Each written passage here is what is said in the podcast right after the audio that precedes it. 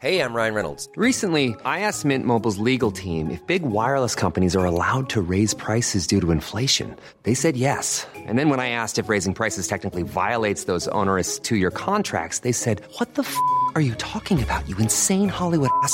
So to recap, we're cutting the price of Mint Unlimited from $30 a month to just $15 a month. Give it a try at mintmobile.com slash switch. $45 upfront for three months plus taxes and fees. Promo for new customers for limited time. Unlimited more than 40 gigabytes per month. Slows. Full terms at mintmobile.com.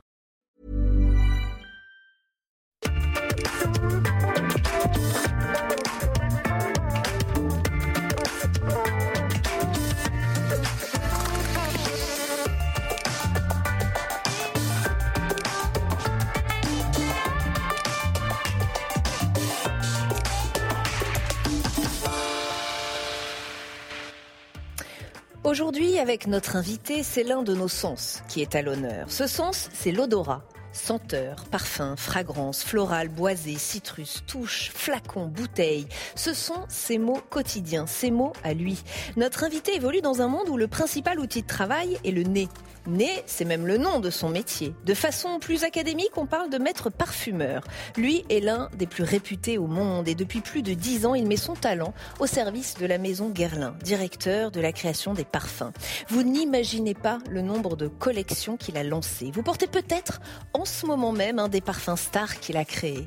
Certains d'entre eux ont marqué l'histoire de la parfumerie française, indémodable, presque éternelle.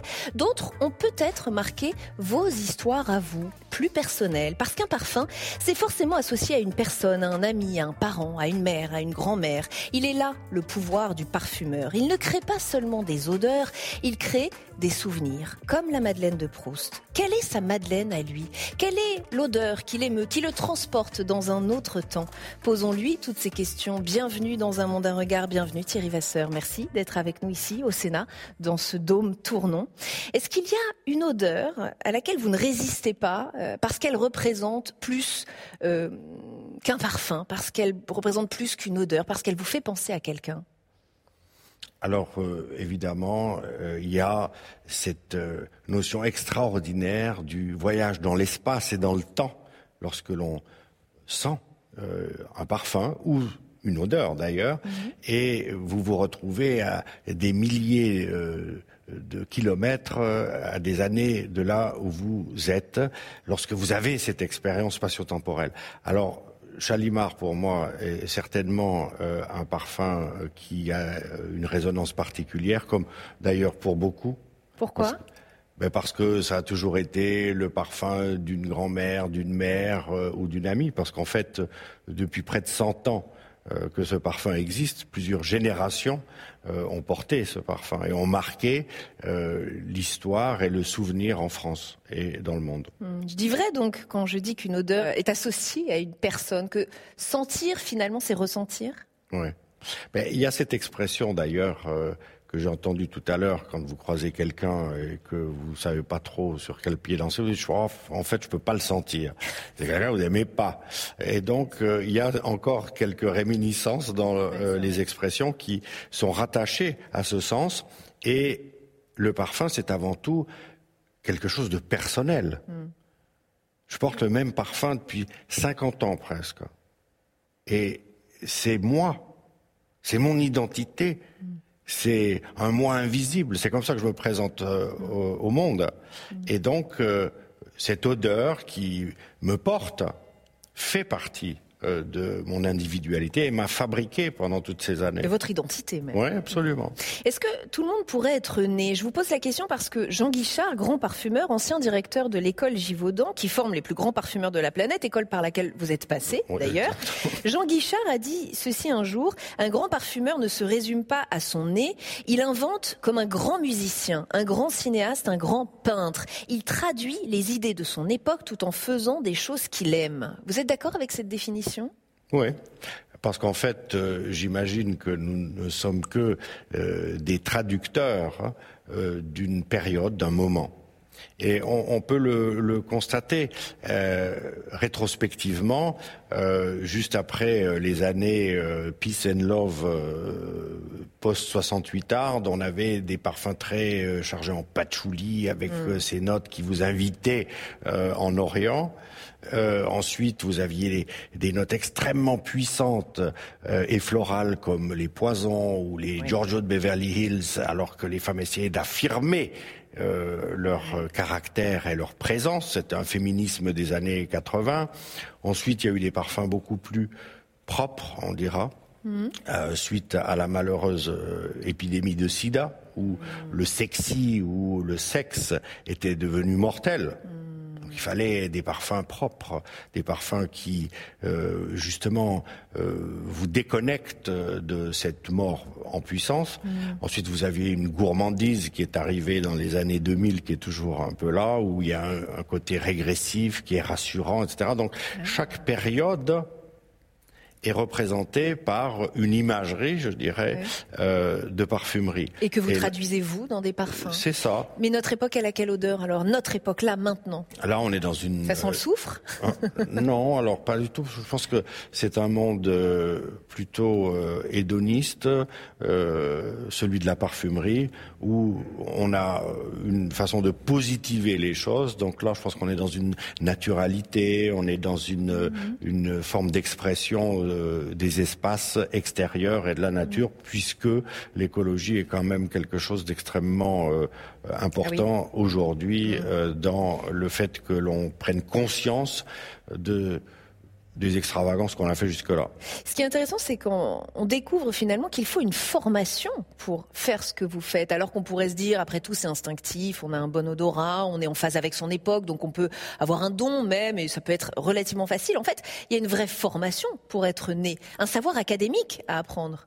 Oui, en fait, euh, euh, c'est comme euh, un langage. Vous devez apprendre un nouveau langage, celui des matières premières. Chaque matière première est un mot. Donc vous apprenez ce vocabulaire. La seule différence entre la parfumerie et une langue, c'est que s'il y a des mots, il n'y a pas de grammaire, il n'y a pas de règles. Donc c'est extrêmement empirique et chaque euh, création n'est qu'une succession d'allers-retours entre votre euh, écriture de la formule et le laboratoire qui réalise physiquement cette formule. Et lorsque vous sentez votre idée, hum, mais voilà, il y a des surprises. Parce que ce que vous avez, ce que vous avez écrit ne correspond pas à ce que vous sentez. Donc ce sont des allers et retours incessants pour que cette idée qui est là, qu'on vous apporte qui sent ça, jusqu'à ce que les deux soient euh, en phase, ça peut prendre des années. Ça peut être frustrant même parfois. Euh, Quand le Covid est arrivé, vous avez dû trembler, non? C'est- le virus qui enlevait l'odorat. Je veux dire, on peut pas, euh, j'imagine, euh, euh, envisager le pire quand on est maître parfumeur. Un virus qui enlève l'odorat. Ben, Ça vous a pas fait trembler? Ben, je, je suis assez euh, inconscient depuis toujours. hein. Euh, je suis assez décontracté en général. Ça m'a pas effleuré, non. Ça vous a pas effleuré? Vous n'avez pas eu peur de... Parce qu'on parle de Covid long, de gens qui perdent l'odorat à long terme. Je sais, je sais. Mais je suis inconscient, voilà. C'est votre folie qui vous, qui vous sauve. Euh, Est-ce qu'il existe d'ailleurs des assurances pour l'aîné, comme euh, des stars de cinéma font assurer une partie de leur corps ou... Alors non. Et je, je sais, euh, parce que j'ai essayé. Je dis, ben, enfin, un pianiste, un chirurgien sur ses mains, etc. Tout à fait. Et là, en fait, même la Lloyds de Londres, qui assure les choses les plus ébouriffantes, elle ne souhaite pas, ne veut pas assurer un nez, parce qu'en fait, ils ne peuvent pas assurer un risque qu'ils ne peuvent pas quantifier. Et la recherche aujourd'hui médicale n'est pas suffisamment avancée, parce que c'est un sens qu'on a oublié. Et même au niveau médical, on a oublié ce sens euh, au profit de l'ouïe, de la vision, etc. Et, et donc, si on ne peut pas euh, avérer le risque, on ne peut pas l'assurer. Voilà. Mais vous avez essayé quand même. Vous êtes Mais renseigné. ouais, ma question n'était pas. stupide. Non, non, non, non. non mais je suis peut-être inconscient, mais pas voyez. forcément. euh, Euh, euh, on est dans un moment où on parle beaucoup euh, d'objets non genrés, des jouets pour les filles comme pour les garçons. On continue quand même de parler de parfums hommes et femmes. Alors il y a un peu les parfums mixtes, mais on parle quand même essentiellement de parfums hommes et femmes. Est-ce que le monde du parfum est un peu bousculé par ce qui se passe au niveau du genre Mais il n'est pas bousculé. Il revient à une, à une normalité. Au nom de quel euh, euh, concept les roses, c'est pour les filles et euh, le, le, bois de cèdre, c'est pour les garçons. Et qui a décidé qu'on peignait euh, la chambre des petites filles en rose et celle des petits garçons en bleu? C'est un truc euh, qui vient de je ne sais où mm. et c'est assez ridicule. Parce que si vous allez dans d'autres parties du monde, d'autres cultures, oui. ben, la rose, c'est pour les mecs. Oui. D'accord, mais enfin quand vous rentrez dans une parfumerie, vous avez le rayon parfum homme et le rayon parfum femme. Parce que conventionnellement, les parfumeurs ont toujours su jouer de ces conventions, puisqu'on vous dit euh, les fleurs euh, c'est pour euh, tel type de personne mm. et les notes boisées ou plus puissantes pour d'autres. Mais c'est absurde. Pour vous, c'est pas justifié, donc l'idée de parfum homme, parfum femme. Non. Et en fait, un des, des grands parfumeurs de, de, de l'époque, il est à la retraite, mais c'est Jean-Claude Héléna, mhm. euh, qui était un grand défenseur du non-genre. Ça n'a pas de sens. Et il a raison. C'est intéressant. Et j'abonde, ouais. Finalement, ce monde est avant-gardiste. Ouais, je pense, ouais. On va continuer en se plongeant dans le passé, un passé très ancien d'abord, un peu moins ancien euh, ensuite, ce sera le vôtre, très ancien d'abord avec ce document délivré par nos partenaires. Oh, je vais vous le décrire, vous inquiétez pas, vous n'êtes pas obligé de sortir les lunettes. Ah bon, non, mais parce qu'il y a, un âge pour tout, vous voyez. Bah oui, C'est un document qui a été délivré par nos partenaires, les Archives nationales, et je suis sûr qu'il va vous plaire. Il s'agit de l'inventaire réalisé après le décès en 1841 de Louise Adélaïde Guerlain, épouse de Pierre-François Pascal Guerlain, fondateur de la maison Au XIXe siècle. Et ce qu'on y découvre va vous parler, probablement plus qu'à nous, tous les ustensiles de la maison de fabrique, chaudière, cornue, alambic. On y trouve aussi le contenu de la boutique de la rue de Rivoli, sa première boutique, qui avait un laboratoire au sous-sol avec des litres et des litres d'huile en tout genre, de l'essence de rose, de la civette, de l'ambre gris, de la vanille commune, tout ce qui servait à l'époque à fabriquer les parfums. Parce qu'on a tendance à l'oublier, et peut-être que vous allez nous le confirmer, derrière le parfum, il y a tout un travail de chimiste. Je dirais même d'alchimiste. Mais c'est alors j'avais jamais vu ce document, c'est extraordinaire. Mais c'est bien la preuve euh, qu'aujourd'hui, au XXIe siècle, il y a une constance dans ce que fait Guerlain dans son art, qui est celui de la beauté, cosmétique, maquillage et parfum. Mm. Tout est fait à la maison. Et donc, on confirme que tout est fait à la maison et j'en suis absolument ravi parce que là, au moins, j'ai euh, une pièce qui me fait dire qu'il y avait déjà à l'époque, donc c'est cornu, etc.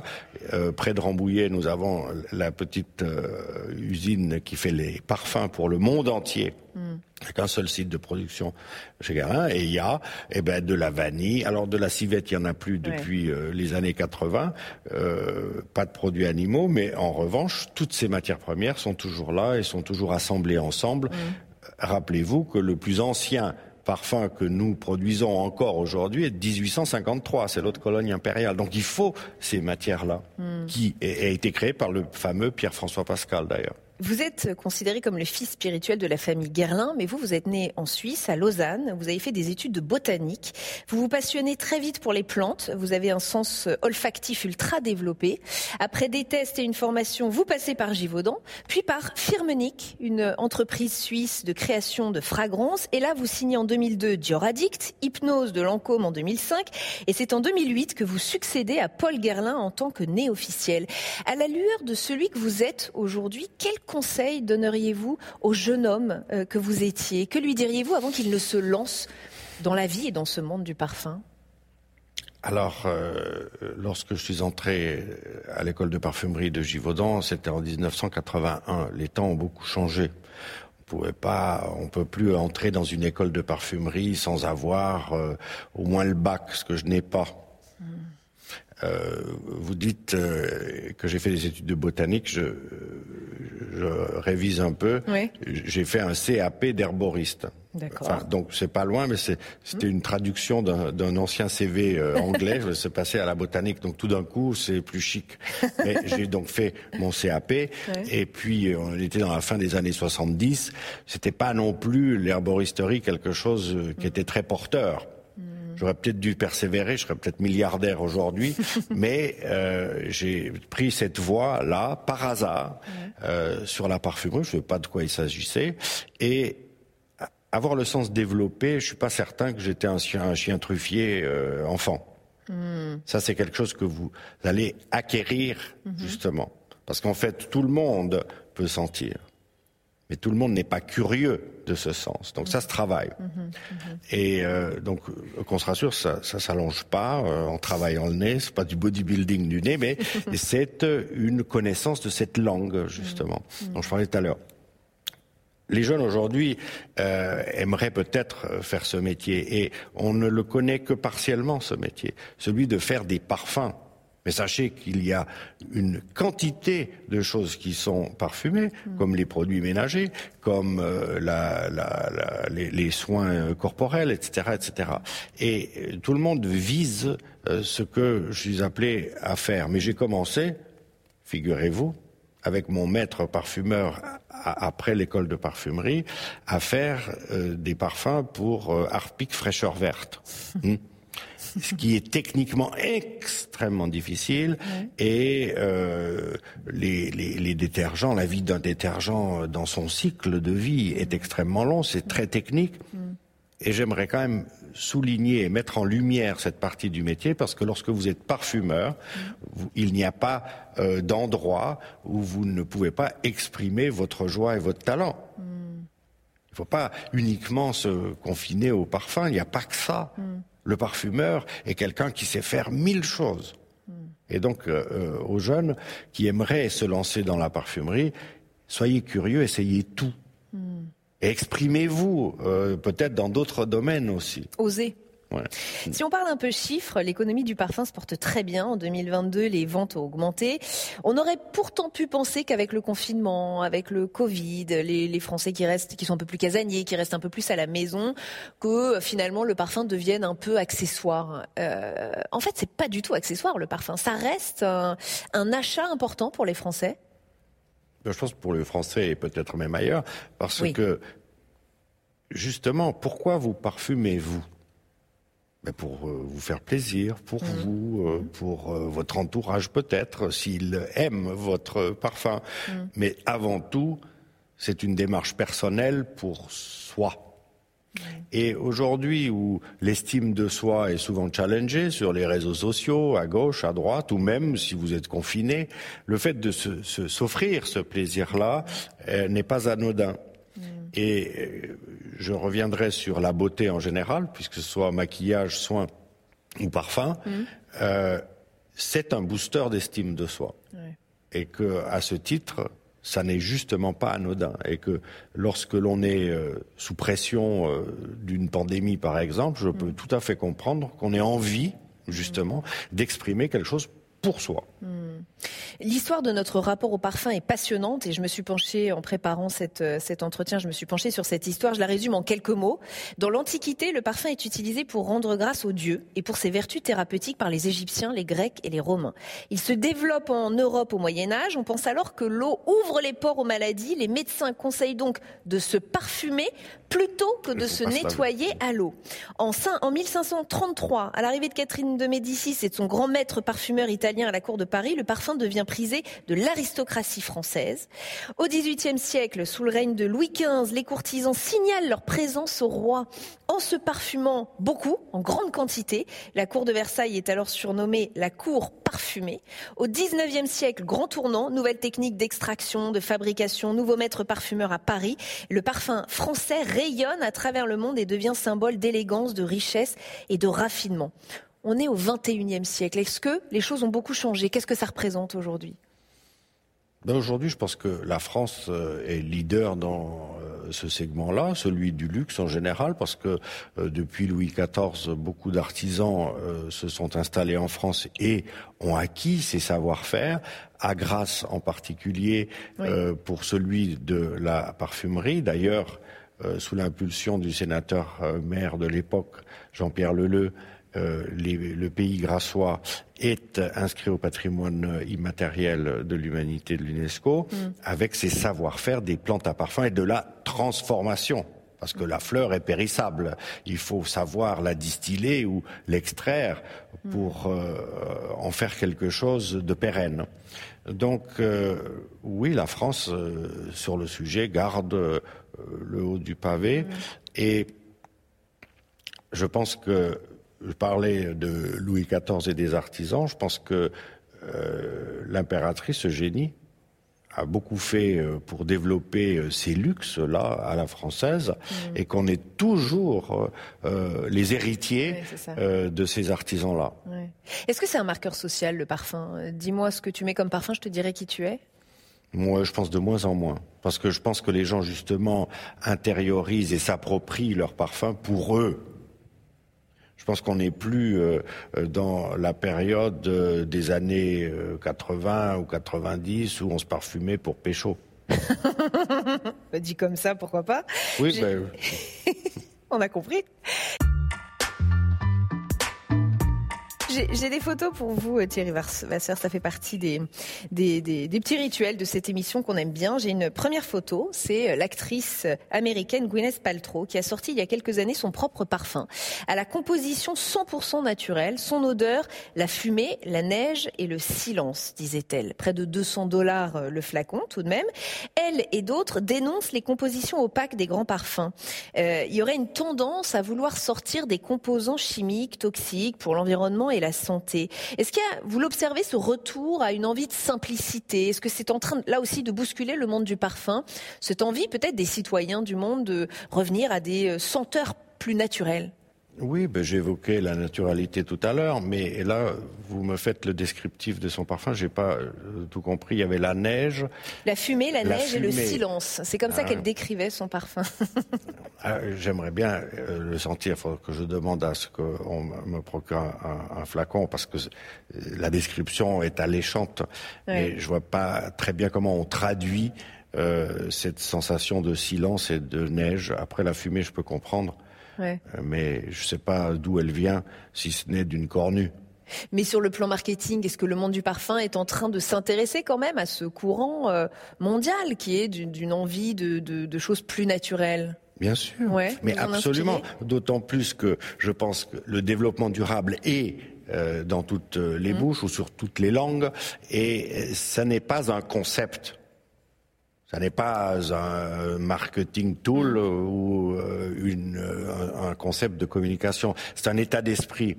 Et une maison qui, comme la nôtre, a bientôt 200 ans, si elle n'avait pas été durable euh, dès le début, elle serait plus là. Hmm. Donc je pense que dans le choix de nos partenaires et la façon que l'on a de fonctionner, vous vous adaptez. Mais mais on apprend tous les jours. Mmh, mmh. Et puis, on ne peut pas jeter la pierre à nos euh, parents ou grands-parents pour avoir euh, eu besoin d'une agriculture qui produisait. Je pense qu'après euh, la Deuxième Guerre mondiale ici, l'Europe souffrait de faim. Il fallait une agriculture performante avec des engrais, avec des pesticides. Nous en sommes plus là. Je pense qu'il est temps de passer au sujet suivant. Mais c'est effectivement mm. quelque chose qu'on regarde et auquel nous participons avec beaucoup, beaucoup d'intérêt et de force.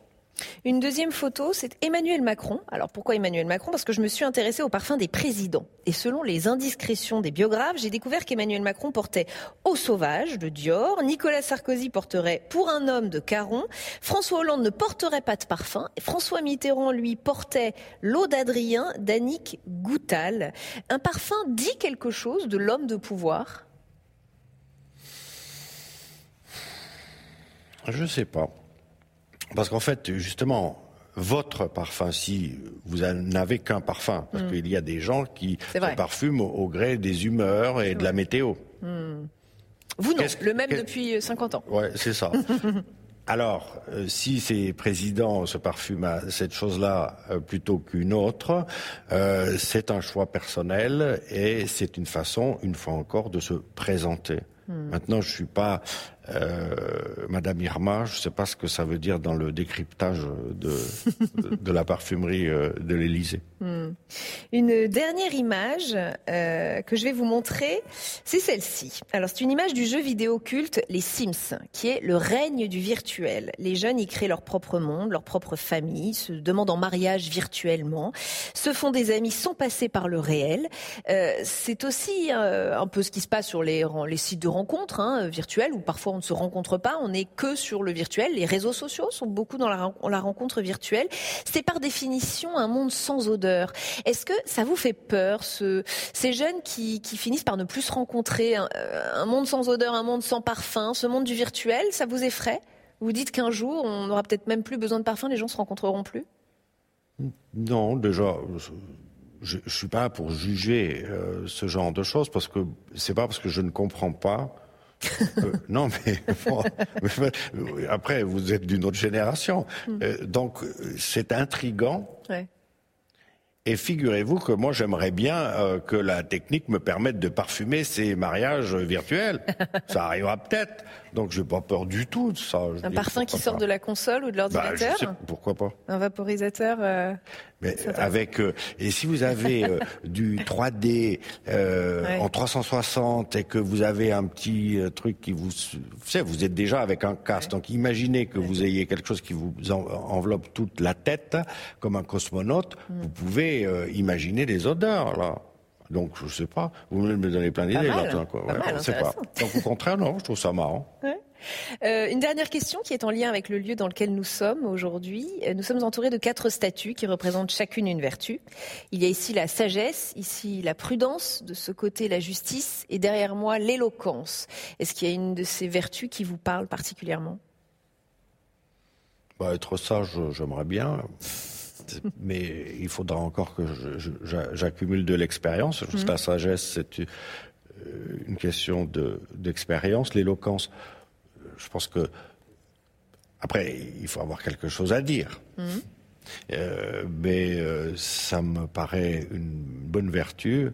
La justice, pour autant qu'elle puisse fonctionner, c'est une question d'appréciation, qu'on le veuille ou non, et que le monde est vaste et qu'il doit y avoir différentes justices. On ne peut pas propager euh, la justice euh, des droits de l'homme dans le monde entier. C'est un peu de l'hégémonisme, je trouve. Donc il faut écouter euh, les différentes justices pour comprendre que l'humanité est diverse et apprécier la diversité de l'humanité. On va voir la justice. Et puis la dernière. La prudence. Non. Alors là, ce que je viens de dire était, déjà pas prudent. Euh. C'est vrai, je vous confirme. Merci infiniment Thierry Vasseur d'avoir été notre invité dans Un Monde, un Regard. Merci d'avoir joué le jeu de toutes ces questions et de toutes ces petites surprises, de ces petits rituels que nous avons. Merci à vous de nous avoir suivis euh, comme chaque semaine. On se retrouve très vite sur Public Sénat, émission à retrouver en replay et en podcast. À très bientôt.